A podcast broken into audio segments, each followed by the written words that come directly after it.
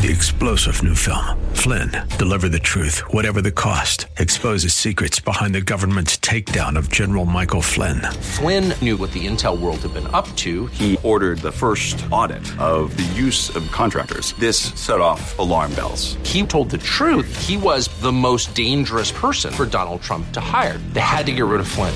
Flynn, deliver the truth, whatever the cost. Available now. Watch it today. Go to salemnow.com. Salemnow.com. Welcome to this KGNW broadcast special, Heart of the City. Pastors, ministry leaders, and churches have received a call to serve their communities with the love and compassion of Christ. The call is from God's heart to the heart of the city. Well, this is Heart of the City. I'm Chuck Olmstead, the Director of Local Ministry Development with AM 820 The Word, and I'd like to welcome you today. I have a special guest. His name is Keegan Leenker, and uh, he's the um, Gig Harbor Nazarene Church lead pastor. Welcome this morning, Keegan.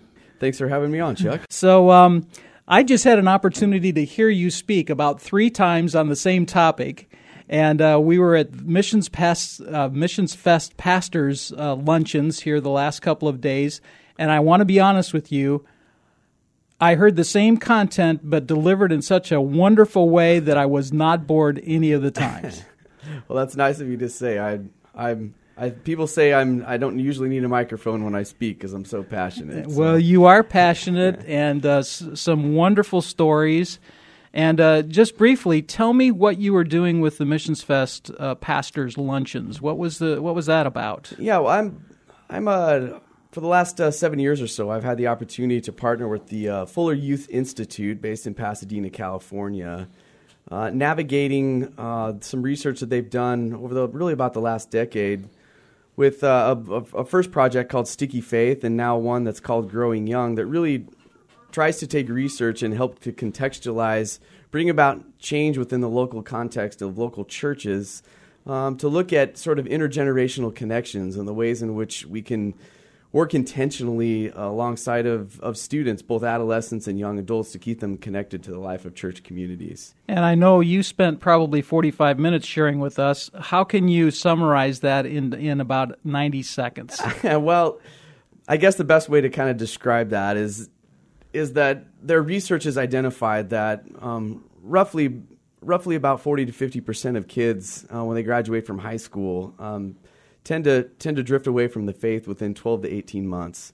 Um, these research projects really help to identify the problem, but then to really look at churches um, that are really navigating really well ministry alongside of young adults. And so the the latest project really was analyzing what churches that are doing with young adults have the capacity to do to connect and help them bring about transformation not just for their lives but in the church so we they kind of identified roughly about six core commitments um, that they identified in this research project of churches and what they're doing so a couple of them being kind of keychain leadership navigating leaders that are helping to connect with young adults now that have a lot to offer the church um, another one being sort of warm environments places that are loving and embracing people of all ages uh, in ways that are helping them to say that this place is like family. Um, I'm grateful to be able to serve in a place right now in Gig Harbor that that really is I call them my golden retriever church because when they show up, they you will just be loved on and embraced, and I have folks that just do that really authentically, uh, really really well. Well, how long have you been at, at Gig Harbor Nazarene? Well, I've actually just been there just a little over two years now, um, navigating. Uh, initially started ministry down in Southern California, um, growing up in a small town in Southern Idaho, and telling God I'd go anywhere and do ministry but Southern California. So I spent 13 years in Southern California. Uh, but most recently in Pasadena, uh, most of our family is really up here, and and when we got a phone call about this opening as an to be a lead pastor in Gig Harbor, I asked my wife, "Where's Gig Harbor? Yeah, where's Gig Harbor, Washington?" And she, yeah. I said, "I have no idea." So we had to get on a map and realize that there's a lot of people that live west of Seattle and that big landmass tied to Washington. And so we've been there a couple of years, moving from kind of a, a fairly large kind of city mentality into a small town and learning to navigate that has been has been really fun and, and challenging. Well, you know what's interesting is is we've discovered uh, as a radio station that we have a lot of listeners in the Gig Harbor area. Wow. It's really it's fascinating to watch the demographic or see the demographic information in, in Kitsap and Tacoma and Right. and some of the zip codes where we reach, and it's fascinating to see Gig Harbor as one of the major areas where we have we, have listenership. So. It, is interesting. It's a, we've it's, I've been a joy even the couple of years that I've been there. There's so many wonderful pastors in the Gig Harbor area, and that there's really a collaborative effort, uh, sort of a, an understanding that we're we're partnered in ministry together right now at this time in history in Gig Harbor, and it's a joy to just be the body of Christ together. We're not concerned about church size; we're concerned about about being the kingdom and helping people to discover Jesus. One of the reasons I like doing this story is you've you've given me a little bit of a snapshot of what you're doing now, but I always like to find out how you got to the point that you're now in Gig Harbor ministering and being a lead pastor. What happened back there in Idaho in your life that brought you to this point? Where where in where in Idaho did you grow up?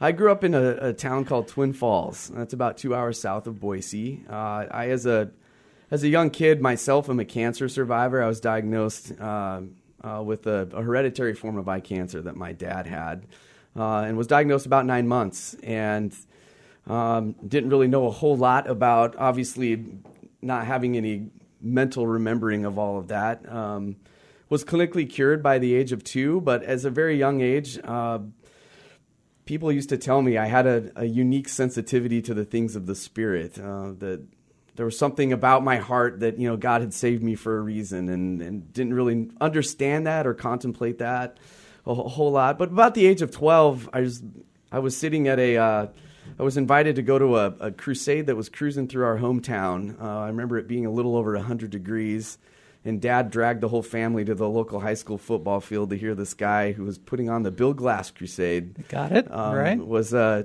came through town, and we had to go sit and listen to it. I wasn't thrilled about it. Having grown up in the church, um, there was something that day that I heard the gospel message, and it was the Lord spoke to me and said, "It's time. It's time to start taking me seriously." And I did that, and from that day, I knew my life was different and wasn't the same anymore. And and uh, it was a little over a year later that I that I was attending a, a youth function up in north of Boise in a, in a small town where I went to college called Nampa, Idaho, and there was a speaker there that talked about giving your life to, to the ministry. And at, at that time, at 13, I thought it meant I had to go live in Africa the rest of my life. I thought that's what a call to ministry meant. And so I remember sitting there knowing that this is what the Lord was placing on my heart to do. And, and so I just went forward and said, Lord, I don't know what this means, but I really don't want to go to Africa. Yeah. I'm, a, I'm a mama's boy, and I love being at home. And so um, thankfully, over the next several years, the Lord helped to navigate and shape my heart into this calling that I had. And and I remembered being a, a, a junior high counselor um, at a camp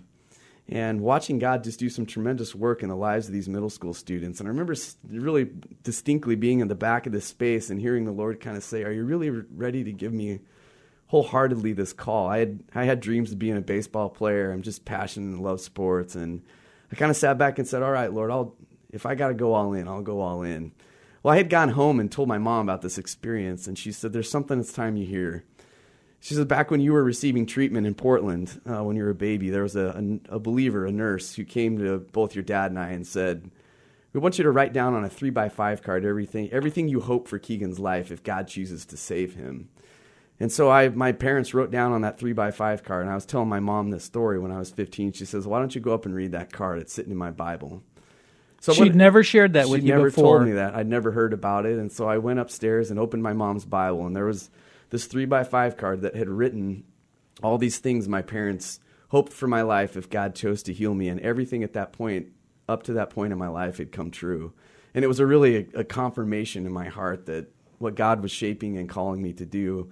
My only response was yes. I'll, I'll always say yes and just go faithfully however God chooses to lead. And so, from that point, I uh, the guy that actually, uh, when I graduated from college and um, did a year long internship there in Nampa, I eventually started youth youth ministry in, in Temecula, California.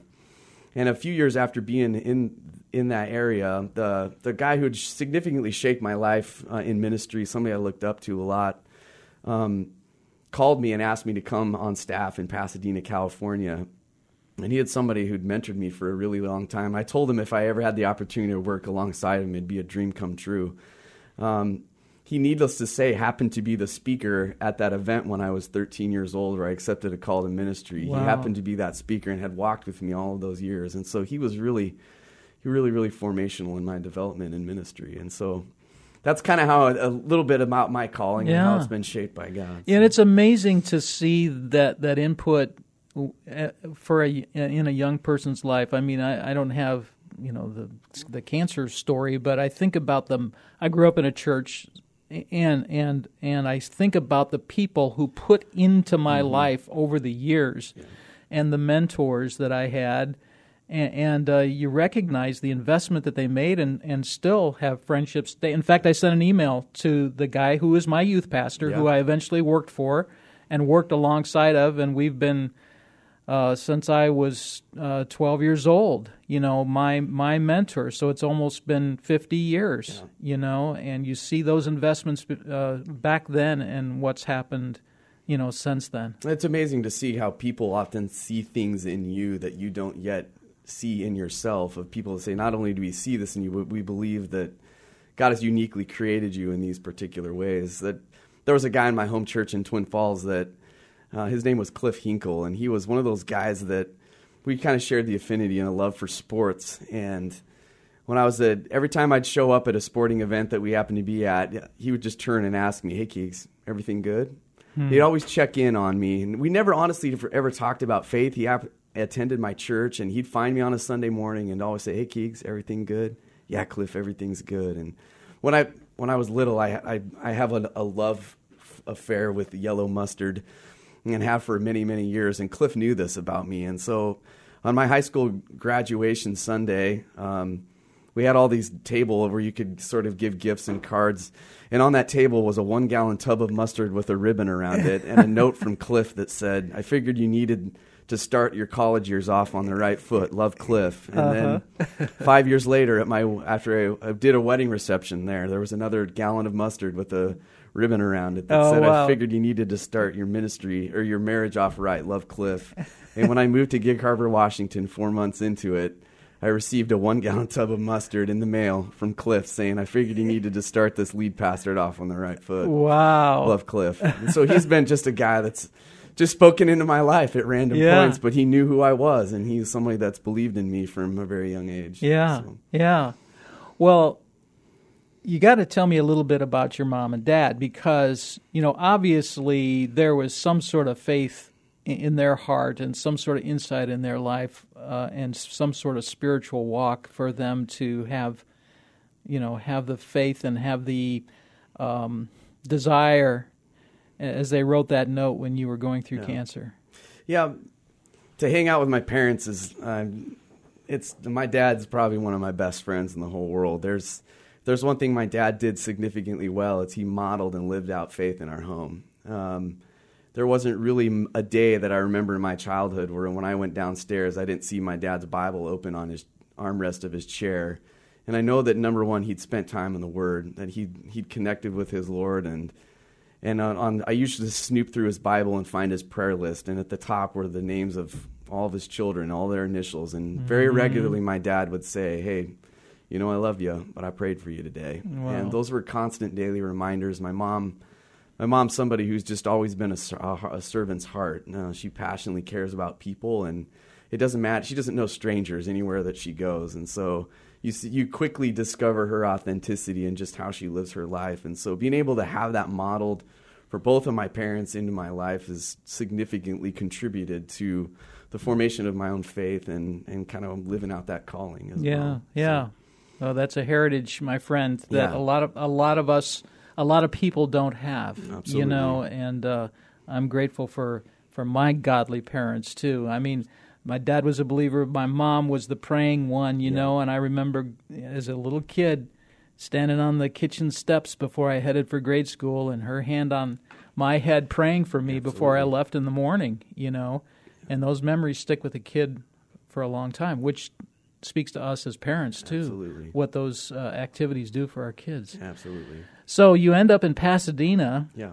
talk to me about what's going on there. Then, uh, as a parent or as, as in ministry? as a min- in a ministry, you end up becoming a youth pastor in Pasadena. Yeah, I, I started for five years in Temecula. That's kind of initially where I, Okay. I cut my teeth in ministry, and then after about five years, I I transitioned uh, to Pasadena to work along Scott Daniels there, and and within a couple of years, I I kind of had shown up and was a little bit of a disgruntled or frustrated youth pastor in some capacities. I was frustrated as I was looking at the lives of kids that I had spent years mentoring and walking walking with and discipling and kids that were leaders in my youth group and just watching their faith dissolve so quickly and kind of left me with this big wonder of why. What is what is it that I'm doing in ministry that may be contributing to this anemia of faith?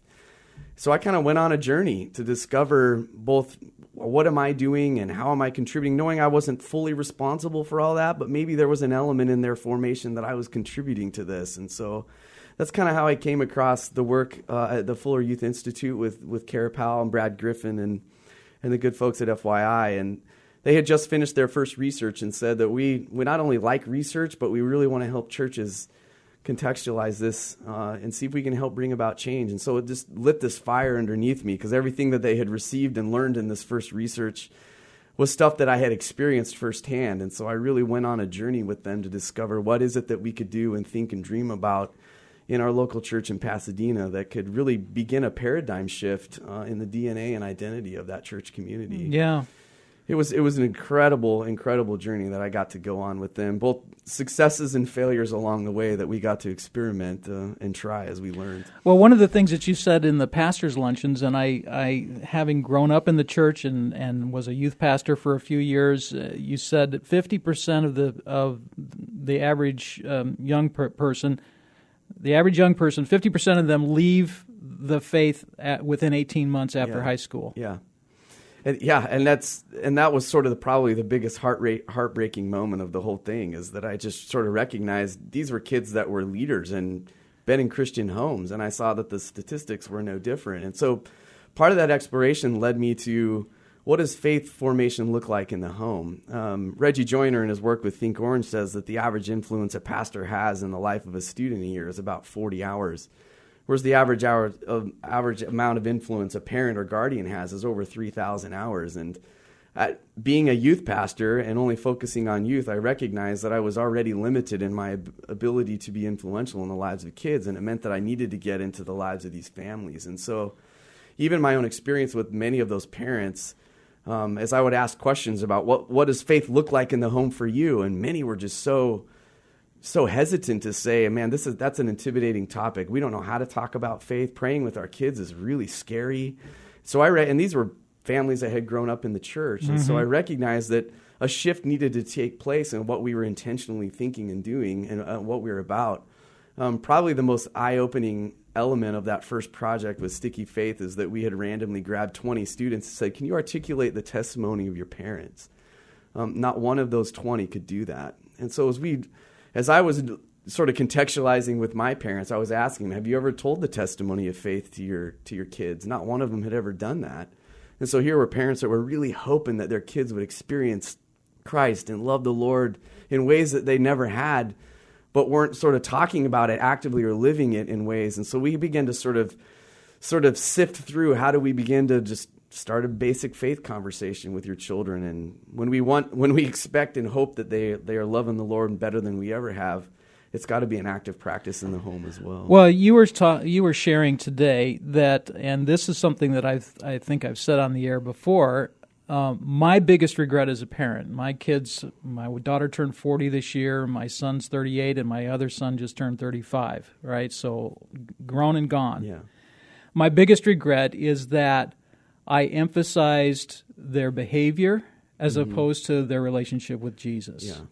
And the relationship with the church became more important, and especially as a staff member and as somebody who grew up in that church mm-hmm. and then became a staff member, their behavior and, and modifying their behavior was more important, and the image they projected was more important to me than teaching them the relationship with Jesus. That's the biggest regret I have as a parent because I recognize, I don't want to say too late because the Lord is still working in their lives, but but I recognized that that, and you you spoke about that today. Yeah.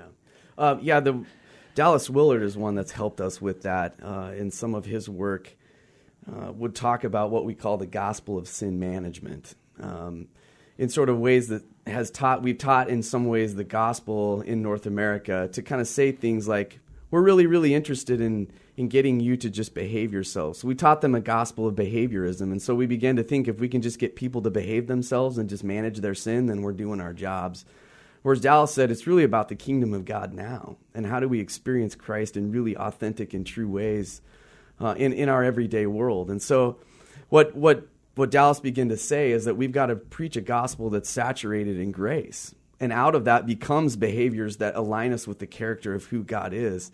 I came from a tradition uh, historically that had walked through a, a strong season of legalism. And I remember when I gave my faith at this Bill Glass crusade, nobody really came alongside of me and said, "Okay, now that you're a believer, this is what you do." Thankfully, I had parents that modeled what how to live that out.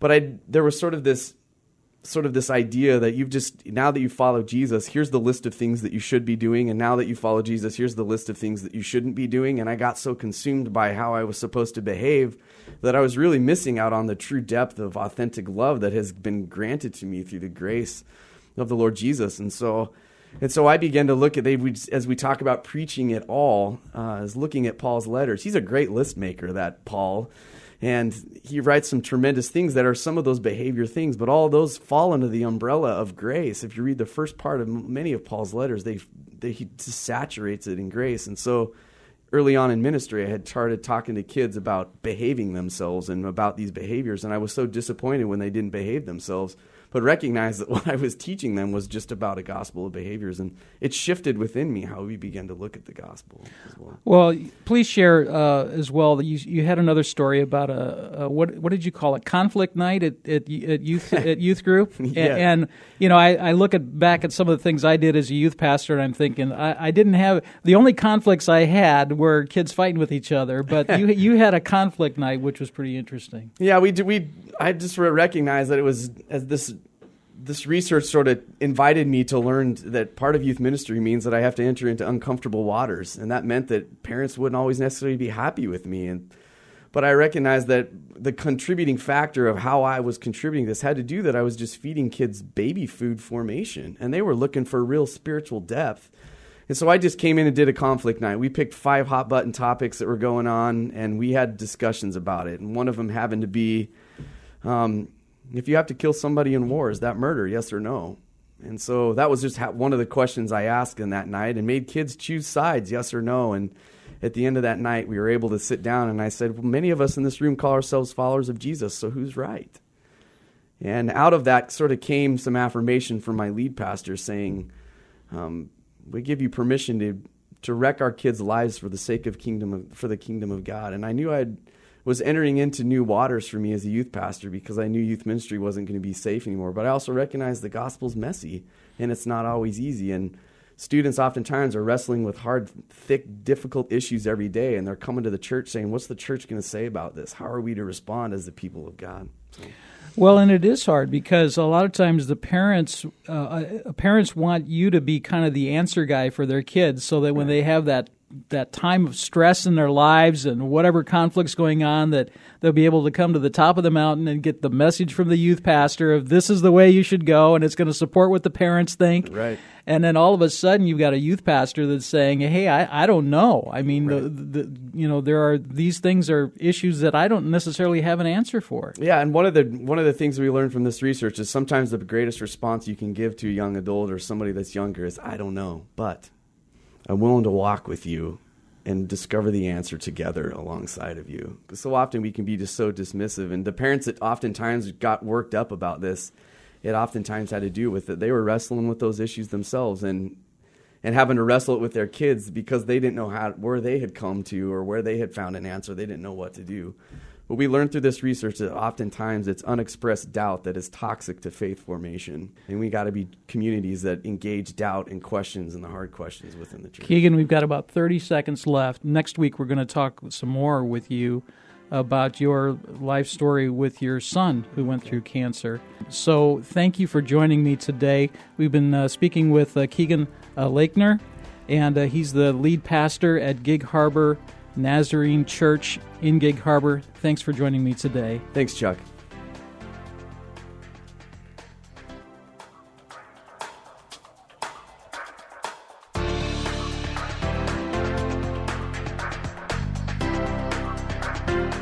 You've been listening to this KGNW special, Heart of the City. For more information about how your pastor or ministry can be featured on 820 AM The Word, call Chuck Olmstead at 206 269 6216 or go to 820amtheword.com. Three star general Michael J. Flynn, head of the Pentagon Intelligence Agency, knew all the government's dirty secrets. He was one of the most respected generals in the military. Flynn knew what the intel world had been up to. He understood its funding. He ordered the first audit of the use of contractors. This set off alarm bells. The explosive new documentary, Flynn, Deliver the Truth, Whatever the Cost, and covers the facts behind this scandal. Flynn told the truth. He was the most dangerous person for Donald Trump to hire. I find out the worst enemy that I'm going to face in my life is right here in America. They took my assessment and they wanted me to change it. And I was like, I'm not changing it. They had to get rid of Flynn. With in depth interviews, archival footage, and never before seen personal records of the man behind the headlines. I just felt like I was drowning. Flynn, deliver the truth, whatever the cost. Available now. Watch it today. Go to salemnow.com. Salemnow.com.